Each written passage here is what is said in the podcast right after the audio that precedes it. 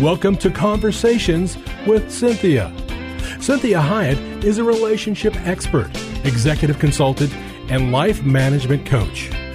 Cynthia Hiett uses her 30 years of experience as a licensed psychotherapist to now offer in office or concierge services through executive life coaching, consulting, and image management in order to help you be your own best version.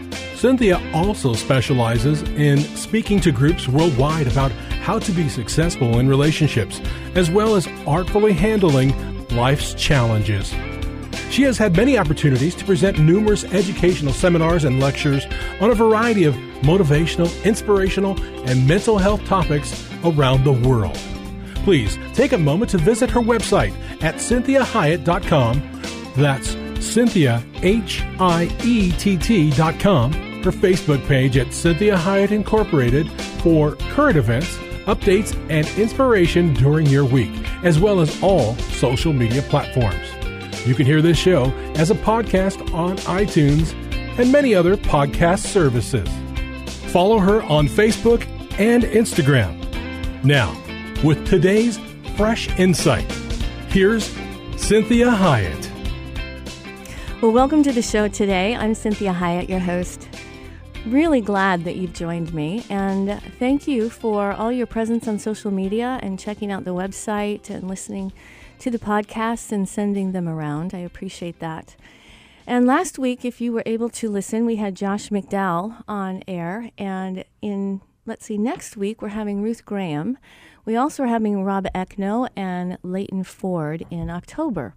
So we have lots of great guests that are coming on the show that I think you will really enjoy. That will be very helpful, very encouraging, and exhorting to you. So today we are going to focus more on what uh, Josh McDowell was talking about last week, and that's the issue of loneliness.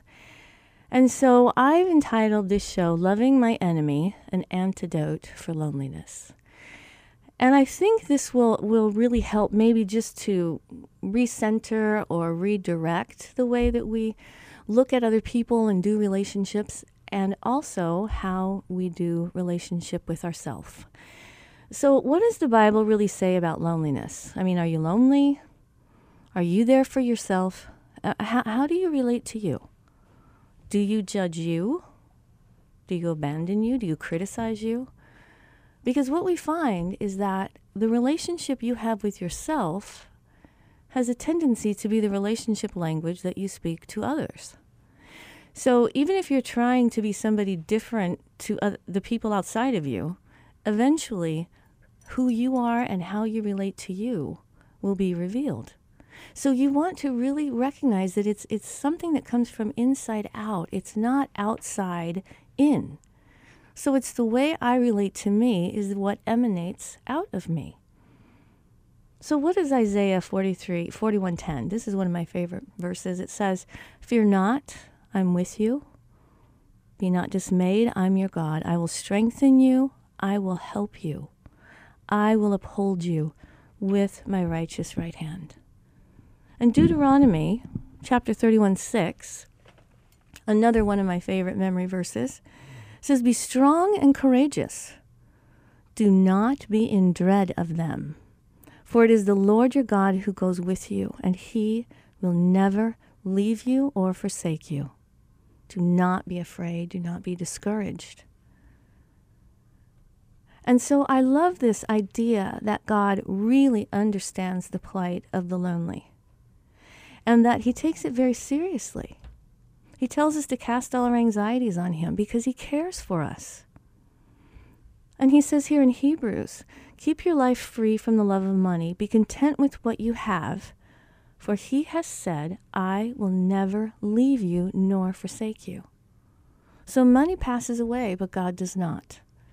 So that relationship that we have with God and the way that He loves us, the way that He relates to us, should be the way we relate to ourselves. If you think about one of the tenets of psychotherapy, is when we look at family of origin issues and we say, huh, ha- ha- what happened when you were being raised? How did your parents relate to you?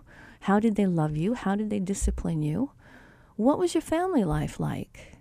because that many times dictates the language, the emotional and, and relational language that we walk away with and that we start to then match with other people outside of us. This is why people are always saying to me, Why do I keep going out with the same type of people? I meet them and I think they're different, and then they're exactly the same as everybody else I've been with. Well, this is that elusive emotional language that we all have, that we connect with people that have that same type of relating. So, one of the best ways to change who you interact with or, or raise the bar of interacting with people that may be healthier is change your own relationship language with yourself and mirror God. And I love this. This is John 14, verse 18. And it says, I will never leave you as orphans, I will come to you. And our famous Philippians 4, 6, and 7, it says, Do not be anxious about anything, but in everything, by prayer and supplication and thanksgiving, let your requests be made known to God, and the peace of God, which surpasses all understanding, will guard your hearts and minds in Christ Jesus. And Psalms 147 3 says, He heals the brokenhearted and binds up their wounds. So I want you to do your own search just for verses that mean something to you. When it comes to settling your own heart, comforting your own heart, and when it comes to understanding that God is a God that is a very present help in times of trouble, He is a very present God. He promises to never leave us or forsake us and that He is not going to judge us. See, we all are worthy of being judged. None of us, we all have fallen short. But God says, you know, I kind of got over that. When Adam and Eve fell, He knew what He was getting into. When He decided to go forward with the human race, He knew exactly the humans that He was going to deal with. And He decided and made the choice that He would never leave us in spite of what he knew about us. So let's look at this idea of loving our enemy. What does that really mean? And see, there, there are five things I have found that really angered Jesus. So I want you to think about this. And this is certainly important as we understand that we are passionate people. We're, we're we are given to strong feelings and st- many times stronger opinions. And few in our culture are confused about what matters to us. So, frankly, you want to think about believers. They're known for what we are against. We are rarely known for what we are for. And oftentimes the list is really long. So, certainly, some of what we are against is absolutely worthy of being against, and we should fight against it. But some of the things that we get irritated about really have nothing to do with biblical truth. And so, if you want to read more about this, this church, South Bay Church, uh, had a, has a great set of podcasts and also lectures that they have done. And so, I like so I'm borrowing some of what they have said. I like what they have said in terms of what what kind of presence we as Christians should be having. so, I believe the Word of God is clear about what matters to God. And his opinions include the most important things to him are mercy and grace, forgiveness, eternal life, injustice, abuse, truth, and discord within the body of Christ.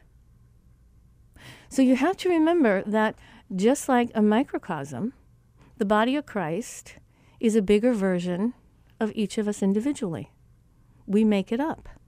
So, what do people experience when they experience Christians?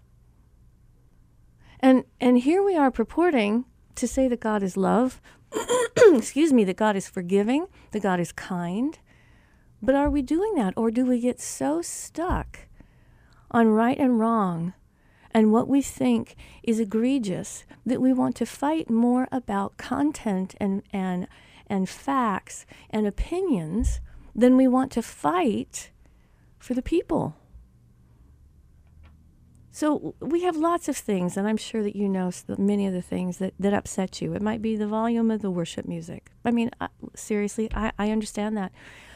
That is one of the ways I knew I was getting older. is that I would go to churches and I'm like, wow, the music is loud. And you have to remember, you know me, I sang in rock bands all through my you know 20s and 30s. I mean, I loved loud music. And I thought, wow, this is loud. But how do I redirect myself? I remind myself that this is for the body of believers. And there are many people that get so much out of feeling feeling the music in their body. Can I overlook that? Can I still enjoy worship? Absolutely. Because it's not about individuals. It's not about worship geared for me. It's the church. It's the church engaging in that. And so we don't like maybe people wearing guys wearing hats in church. We don't like people wearing, I don't know, being too casual with the way that they dress. Maybe we don't like the, the translation of the Bible. Uh, uh you know, the list goes on. But this is what we want to remember as Christ followers. What would really be uh, obviously upsetting to Jesus? Because that's what should disturb us. So think about what Jesus really gets upset about and what we want to actually camp on. So, one of the first things that we know that really upset Jesus is the hardness of heart. And this is in Mark chapter 3, 1 through 5. It says, Then he went back in the meeting place where he found a man with a crippled hand. And the Pharisees had their eyes on Jesus to see if he would heal him, hoping to catch him on the Sabbath as an infraction. He said to the man with the crippled hand, Stand here where we can see you. Then he spoke to the people. That's important. He spoke to the people. He said, What kind of action suits the Sabbath best? Suits the Sabbath best? Doing good or doing evil? Helping people or leaving them helpless? And no one said a word. So we're coming up to our first break, and we're going to talk more about what really should disturb us so we know what to take a stand on and what to just simply ignore. And I tell many clients, I say, you know, I have this button in the back of my head, and I just kind of tip my head and it reminds me. There are so many things I ignore and delete. So I just kind of tip my head and I go, ignore, delete, ignore, delete. Because if I don't ignore it and delete it, I get all caught up in it. It's, it snags me.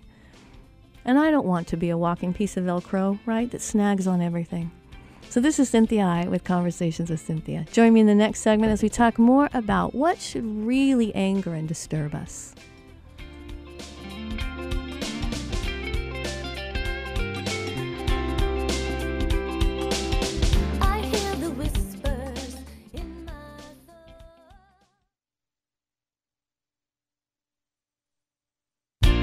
Well, good afternoon and welcome back. You're listening to Conversations with Cynthia. If you've just tuned in, make sure you go to the website at cynthiahiett.com. You can also go to the radio station's website, 13 KPXQ 1360, and all the podcasts are on those those websites as well as all of the other podcasts. We have them all over the place and thank you for sending them to your friends and listening to them.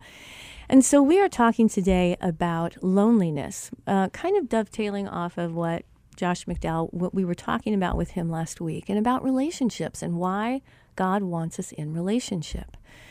And so we're, we're I, I'm focusing on what are the things that really angered Jesus, because one of the things that inhibits relationship and intimacy and getting along is when we get upset about things that really Jesus is overlooking, that God is ignoring. And so if you are just tuning in, I gave this idea that I that God gave me years ago about having what I call the ignore delete button in my head. And there are so many things that I ignore and delete because it really doesn't matter. In the course of eternity, it doesn't really matter. And if I don't, then I'm one of those people that's constantly having whiplash. Everything's bugging me, everything's bothering me, everything's snagging me. So, one of the things we talked about in the last segment was the hardness of heart. That really bothers Jesus. When we get so caught up in black and white and facts and figures and what we think is truth and justice and miss the relationship, excuse me, miss the relationship piece. And the next thing that I want you to think about that really bothers God selfish ambition. And so this is Mark chapter 8, 31.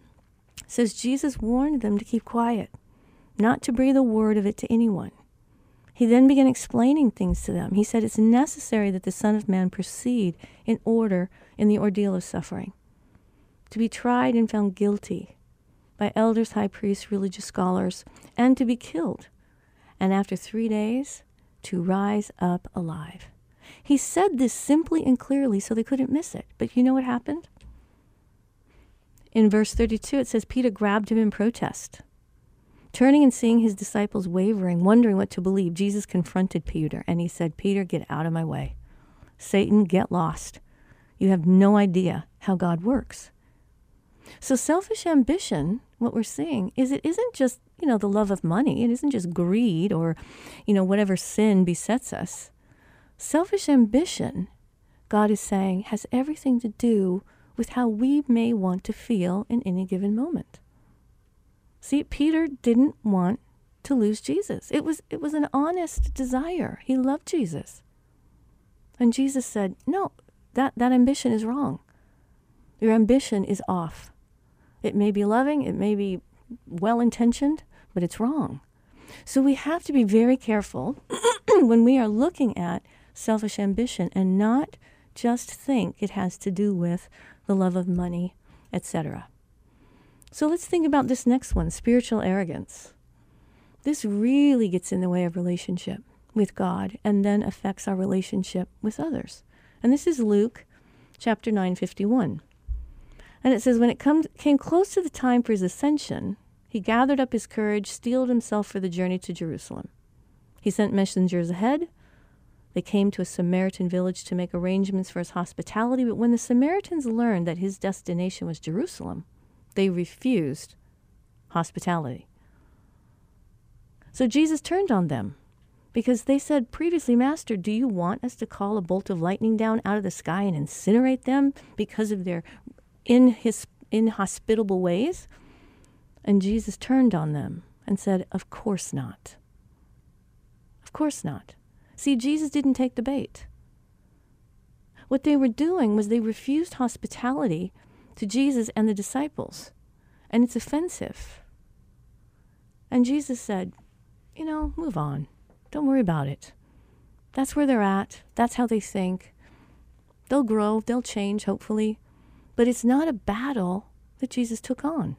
So we have to be very wise as to what we are actually supposed to be confronting and addressing and what we just leave alone. Many times in my sessions, I will say to clients, leave it alone. Leave it alone. Walk away. It'll just get more messy and it'll get more complicated. Just get over it. Walk away. Major in the majors, not in the minors. Another one of the five things that really bugs God, really upsets him, is self centeredness. So this is in Matthew chapter 23, 10 and 12. It says, Don't let people do that to you, put you on a pedestal like that.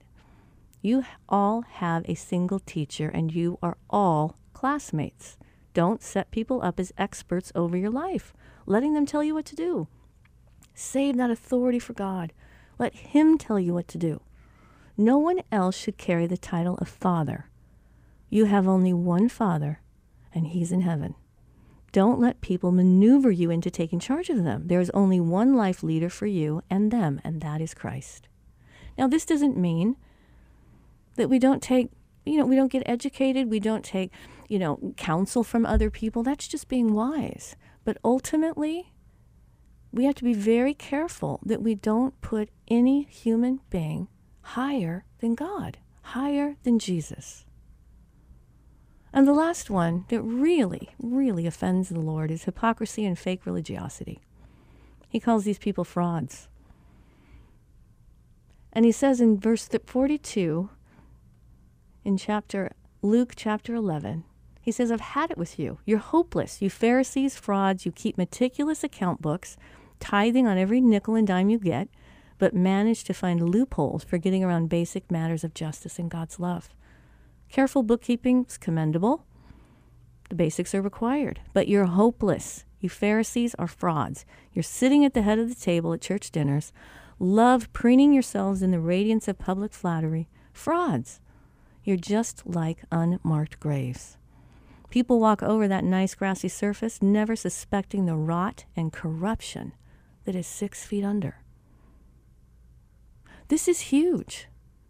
This is God talking about our, our inside world, our heart. We don't want to have it be rotten inside of us.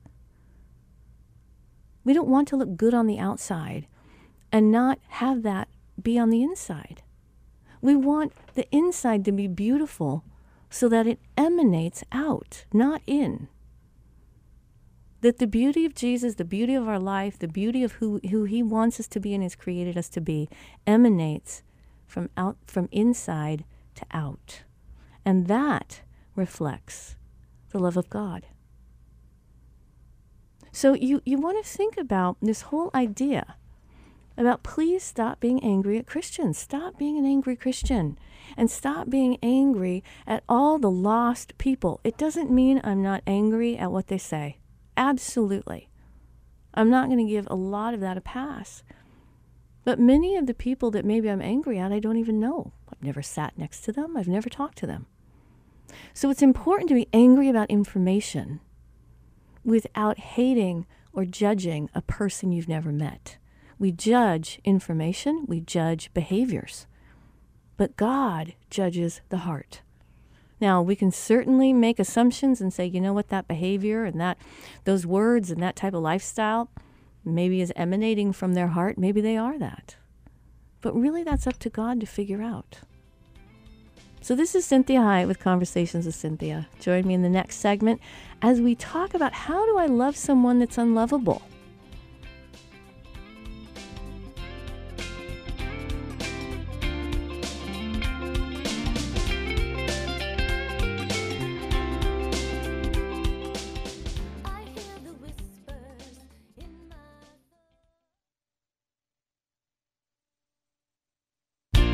Well, welcome back. I'm Cynthia Hiett. Thank you always for joining me today. And we are talking about loving my enemy, the antidote to loneliness. Why would I say that? Why would I say loving my enemy? Well, one of the things that we have talked about on this show is that this idea, and we just finished this last segment, about what is inside of me has a way of revealing itself outside of me. So if I hate myself, I'm going to be more prone to hating other people. If I judge myself, I'll be more prone to judging other people. So many times, loving the enemy may be ourself. And if you were listening last week, we talked some about why God wants us in relationship and that we have this important triune, and that's the me, myself, and I. And I say to clients oftentimes, how do I talk to me about myself? And you want to really understand how do I relate to me? What do I think about myself? Do I love myself? Do I like me? Do I like what I just said? That's the piece that we want to think about is how do we love someone that's unlovable? Well, Ephesians chapter 5 verses 15 through 33. I'm not going to read the whole thing, but this is what it says. Don't waste your time on useless work, mere busy work the barren pursuits of darkness. Expose these things for the sham they are. It's a scandal when people waste their lives on things they do. Most do in the darkness where no one will see. So rip the cover off those frauds. See how attractive they look in the light of Christ. Wake up from your sleep. Climb out of your coffins. Christ will show you the light. So watch your step. Use your head. Make the most of every chance you get. These are desperate times. Don't live carelessly, unthinkingly. Make sure you understand what the Master wants. Don't drink too much wine, that cheapens your life. Drink the Spirit of God, huge draughts of Him. Sing hymns instead of drinking songs. Sing songs for your heart to Christ. Sing praises over everything any excuse for a song to God the Father is in the name of the Master Jesus Christ is worthy. So what is God saying here? He's saying, wake up. Climb out of your coffins. They're so comfortable. Living, living a life that is, that is of complaining, of commiserating, of criticizing, blaming, judging. Th- this comes natural to humans. We have to resist it. and it takes effort. It really does. But that is a place of death. That will never bring life to you, the other people that you are judging, or any relationship you have. So let's look at this. This is verse 21. It says, Out of respect for Christ, be courteously reverent to one another. Now, sometimes people may interpret that as only for Christians. Now, wouldn't that be ridiculous? That God loves all people. He's hoping that no one is lost. He wants all to come home to Him. So we want to be reverent to another, even if they're not reverent to us. We want them to have a different experience of what comes naturally to them. Because that possibly could cause them to turn. They may say, you know what? I like how that person treated me. Maybe I want to do that with other people. So, verse 29, it says, No one abuses his own body, does he? No one, no, he feeds and pampers it. Now, you and I both know that many times the feeding and the pampering actually is abuse. So he goes on to say that Christ treats us, the church, since we are part of his body. We are one flesh. This is a huge mystery. And he says this provides a good picture of how we are to love and treat each other. And this is imperative when you think about this triune of everything that is in you will eventually emanate out. So you can be really polite and you can be really fun to be around. But as soon as you start to become intimate with somebody, they start to know who you really are. All those things that God is wanting to change, all those things that God is wanting to hone and correct, and make sure that you are actually being who He truly designed you to be. And it's a scary, scary adventure and a very difficult endeavor, but one that is so worthy of work and effort. You are valuable. You deserve the work. You deserve the attention and the time to be the best version of who you are, the best version you could ever be. So we know this this in Matthew 5 it says you're familiar with the old written law love your enemy and its unwritten companion hate your enemy. I mean, love your friend, hate your enemy. And the, the, the apostle says, I'm challenging that. I'm telling you to love your enemies. So if you are at odds with you, if you don't like being with you, then you need to change that relationship with you and love your enemy. Love yourself as you would love others. Join me in the last segment. Thank you so much for joining me.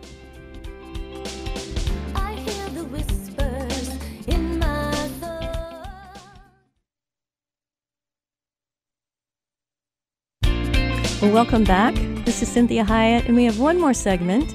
So if you're just tuning in, make sure you go to the website at cynthiahiett.com and on the, the, the pa- first page at the top of the, the page it'll say you'll see all these different you know words that you can click on and the one that says radio will take you to the part in the website that has all the radio shows, the most current ones. And then we have them on all kinds of podcast servers so that you can listen to ones that were back in 2012 even.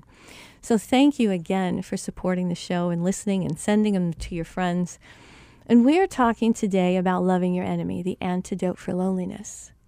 Because what you will find, the more I care about me, the more I'm okay with me, the more I'm at peace with me, any loneliness I have to tolerate is easier. If I hate myself, if I don't want to be around myself, if I think I should be different, if I'm judging myself all the time, comparing and contrasting myself to other people, and then I have to endure some loneliness, it's going to be absolutely unbearable. I have to learn to be there for me and not abandon me.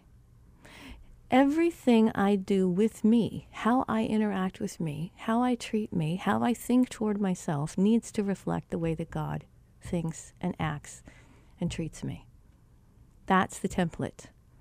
Now, none of us are going to, to do it well. I'm, I'm, it's all about trying. And God really appreciates effort. He really does. So, we were talking about in the Message Bible in Matthew chapter 5, verse 44.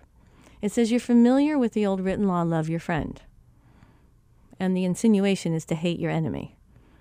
And he says, Matthew says, I'm challenging that. I'm telling you to love your enemies. Let them bring out the best in you, not the worst. Now, isn't that so appropriate for the political environment that we have going on right now? Let them bring the best out in us. When someone gives you a hard time, respond with energies of prayer. For then you are working out of your true self, your God created self. This is what God does. He gives His best the sun to warm and the rain to nourish to everyone, regardless the good and the bad, the nice and the nasty.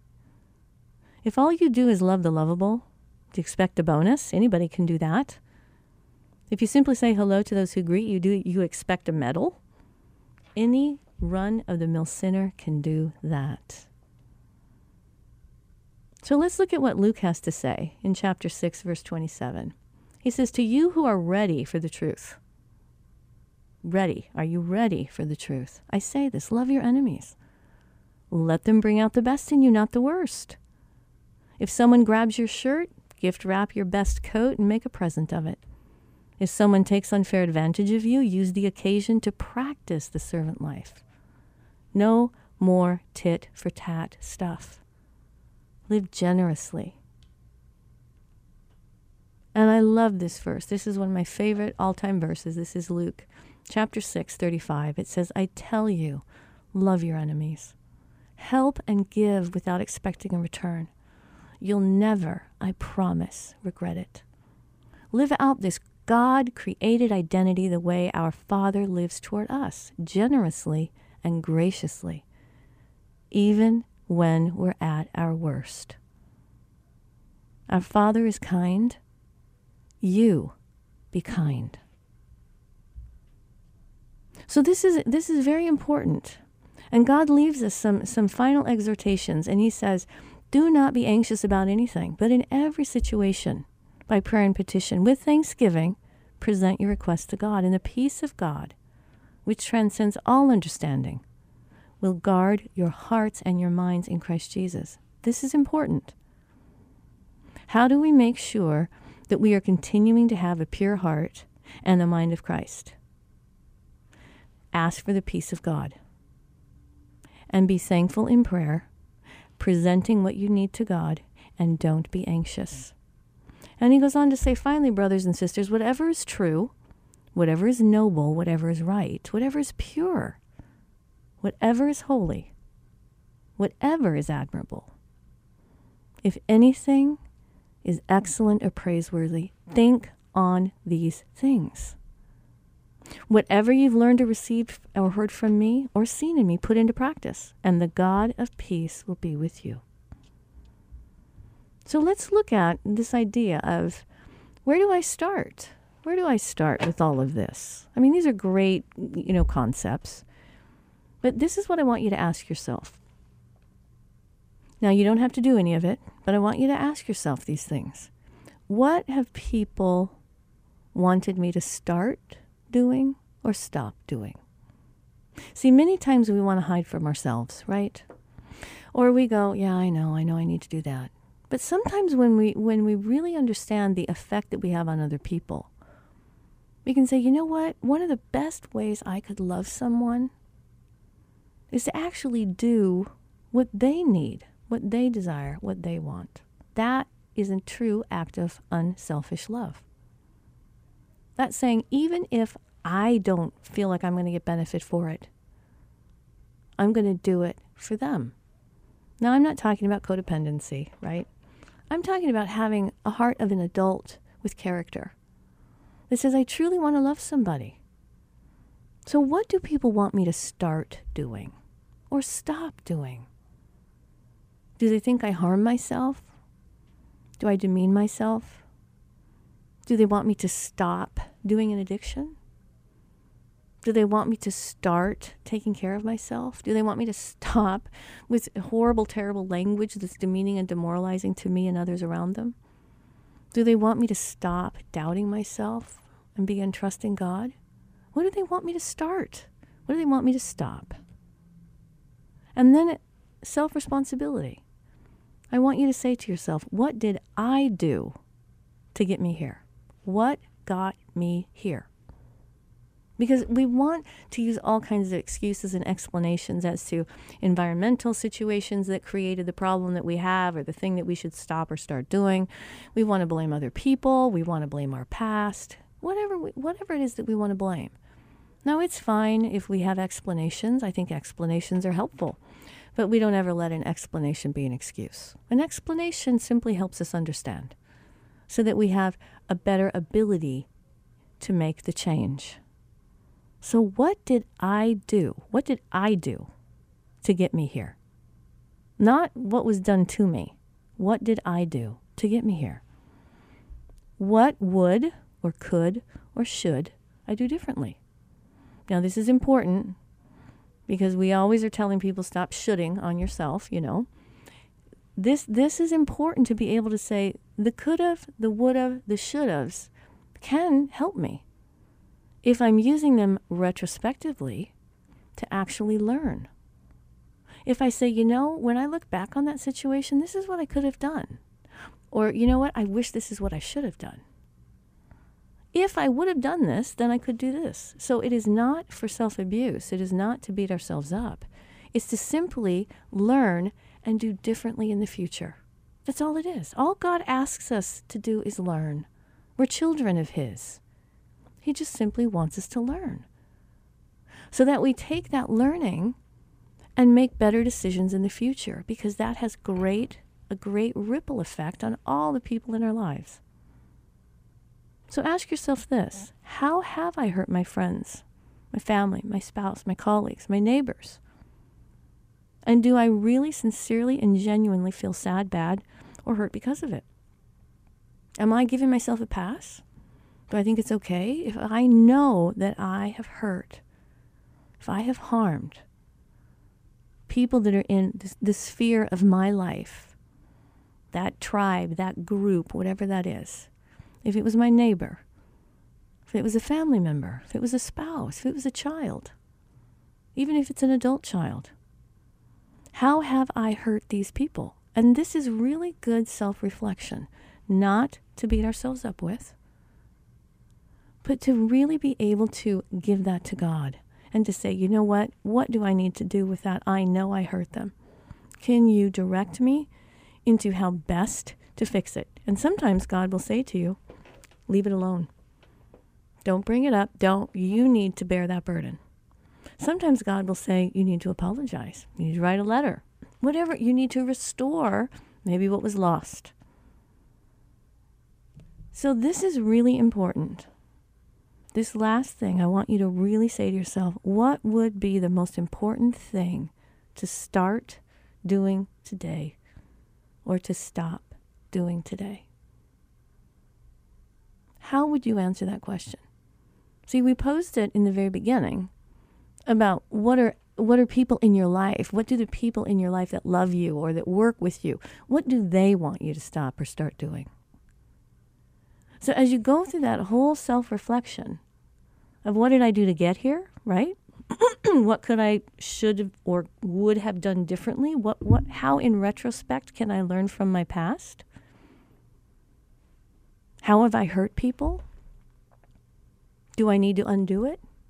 Do I need to just learn from it? Do I need to repent? Do I need to ask for forgiveness? Do I need to restore?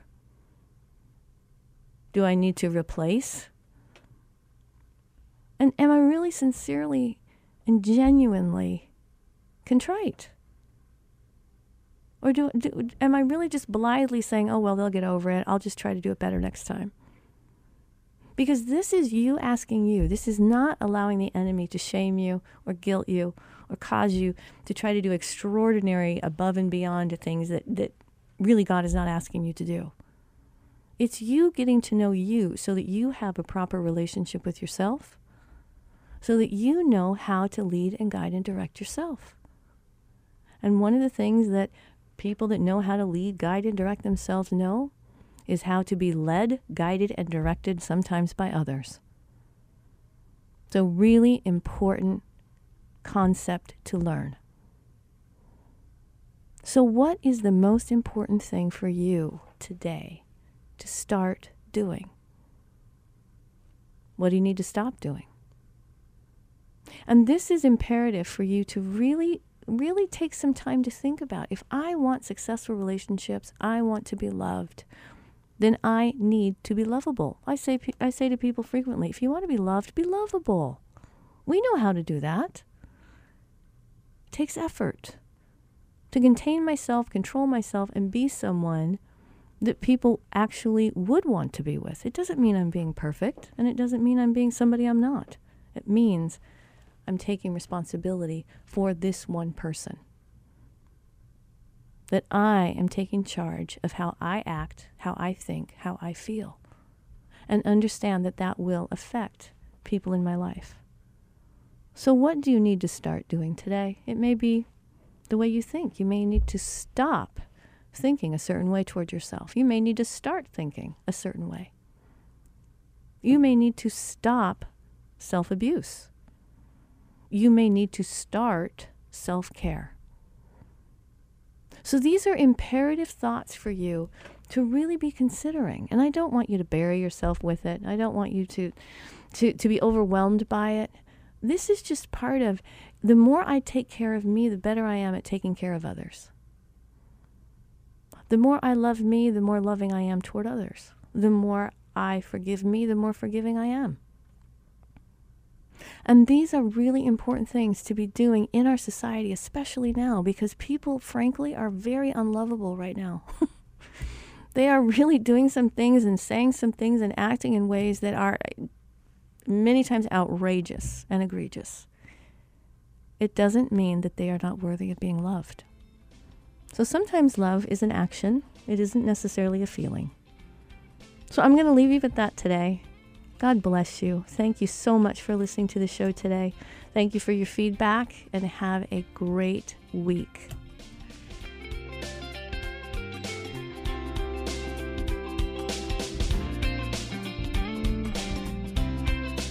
We hope this past hour has been encouraging, motivating, and inspiring to you. The messages and teachings shared during the show are given as a way to reach you, the listener, with ideas and insights on how you may not only improve your life, but have more successful and meaningful relationships as you become the best version of you. Cynthia is available as a keynote speaker or guest speaker for your corporate or spiritual events. Cynthia is able to customize a message for any audience attending a meeting, retreat, or conference. In addition to this, she oftentimes partners her messages with music, as she is a singer and musician. Please contact her through her website at cynthiahiett.com. If you missed any part of this program, you can download the most current show from her website at cynthiahiett.com or hear a replay on your favorite podcast server. Please take a moment to visit her Facebook page at Cynthia Hiett Incorporated and leave your ideas and comments about today's show. Now, be your own best version.